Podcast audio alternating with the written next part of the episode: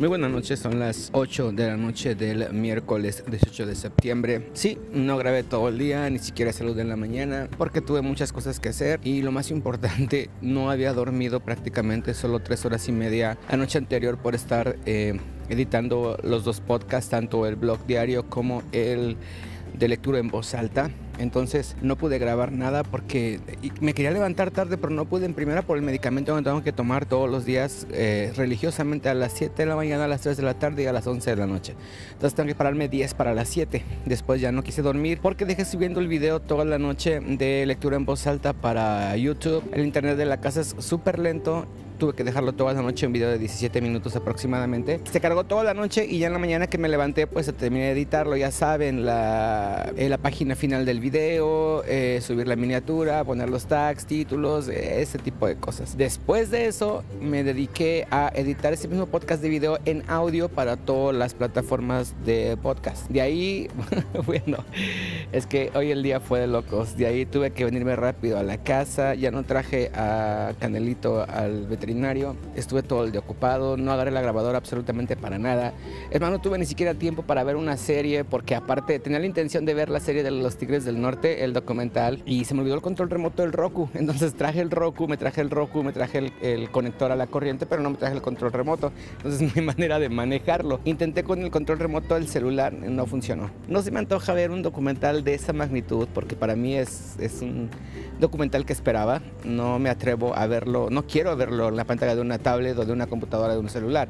Quiero verlo en mi televisión, que aunque no es una televisión enorme, es de 32 pulgadas, prácticamente es pequeña para los tamaños estándares de esta época. 2019 que son prácticamente muros de televisión, pero se ve muchísimo mejor que una computadora de 11 pulgadas o de 13 pulgadas, ¿no? Eh, después de eso me vine para acá, me voy a casa de mis papás. Para ir a casa de mis papás tomo dos un urbano, por decir, y uno que va a otra población. Entonces, se me antojó un elote y me vine aquí al centro del lugar donde vivo a comprarme un elote. Ya me comí el elote y me puse a recordar justamente en esta banca que estoy sentado hace aproximadamente dos años. Fue la última vez que vi a un amigo, que no voy a decir su nombre porque no es necesario, y me dio nostalgia. de verdad me dio mucha nostalgia porque fue un gran amigo que me ayudó muchísimas cosas y al cual yo le ayudé muchísimas cosas. Era como una amistad, era como un best friend forever, pero ya no fue forever, fue momentáneo. Eh, sí sé qué pasó con él, iba a decir no sé qué pasó con él, sí sé qué pasó con él, enloqueció y empezó a ver cosas que no existían, empezó a decir cosas que no se decían y empezó a ocultar cosas que sí se decían y que no las quiso ver. Eh, empezó a ocultar evidencias que la mayoría sabíamos y que él sabía, pero que no quería aceptar. De verdad, enloqueció.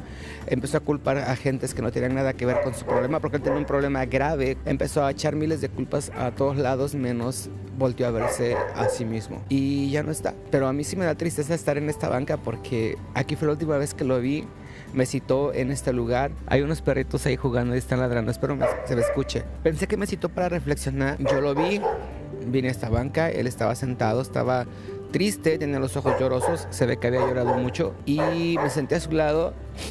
Perdón, ya tengo la nariz constipada, me va a dar gripa. No estoy llorando, créanme que no estoy llorando. Como dice mi amigo, no estoy llorando, no estoy llorando. Tengo la nariz como congestionada.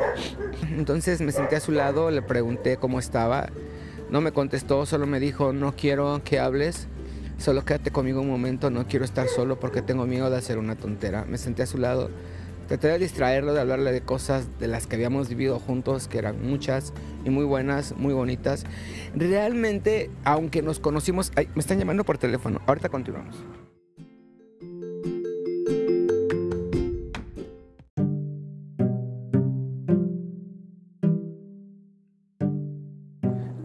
Perdón, era mi papá que tenía que pasar por unas cosillas y resulta que se las llevaron de la oficina, entonces pues ya. Les decía, este, él y yo nos conocimos a lo largo de a lo mejor unos cinco años, pero de los cinco años que teníamos trato indirecto porque sí nos saludábamos y nos hablábamos, pero no éramos eh, amigos, ¿no? O sea, éramos compañeros de un lugar específico que no voy a decir el nombre porque entonces estaría diciendo quién es. Solamente nos saludábamos con mucha cortesía y, ya, pero aproximadamente 11 meses fuimos los mejores amigos por cosas del destino, nos hicimos muy, muy, pero muy, muy amigos amigos muy, muy cercanos. Quisiera poder explicar el tipo de amistad que teníamos, pero el caso es que nos hicimos muy, muy amigos, amigos muy, muy cercanos. Y íbamos a todos lados juntos. Obviamente cuando se podía, él este, es o era, no lo sé, casado, tenía hijos, entonces tenía que hacer sus cosas y yo las mías por mi lado también, aunque soy soltero, pues, también tengo cosas que hacer, obviamente.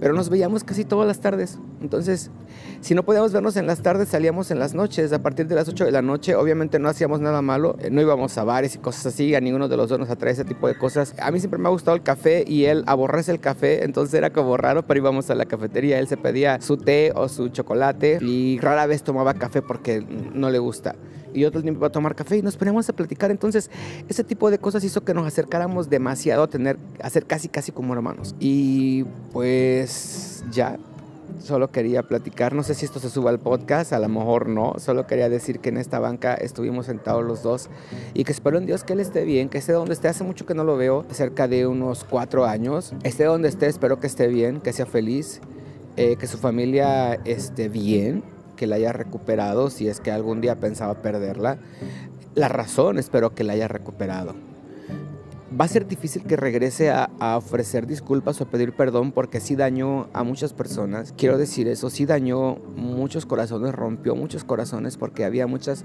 personas que le queríamos, que le estimábamos, que lo veíamos como un hermano y que enloqueció y que atacó a, a mí no, yo sí debo decir eso, a mí jamás me atacó, de mí jamás eh, dijo nada malo, a mí jamás me atacó en, ningún aspecto, ni físico, ni espiritual, en absoluto, nada. Su actitud para conmigo siempre fue formal, ya no amistosa, pero tampoco grosera, fue formal, pero sí hubo mucha gente a la que lastimó con su actitud y obviamente que le inventó muchas cosas y se portó mal. Entonces, yo veo complicado que él regrese algún día y ofrezca disculpas porque son cosas que no pueden ser. Pero donde quiera que esté, yo deseo todo corazón que esté bien, que Dios le bendiga, que sea muy feliz y que haya recapacitado, que haya aprendido. Muchas personas tenemos compañeros de trabajo, se cuentan por 20, 30 a lo mejor, y aunque suene a cliché, pero amistad, amistades sinceras, netas, son muy pocas. Y él tenía muchas, sinceras, ¿eh? muchas, muchas, sinceras. Él no era de 5 amigos, él era de 15, 20, pero verdaderos amigos.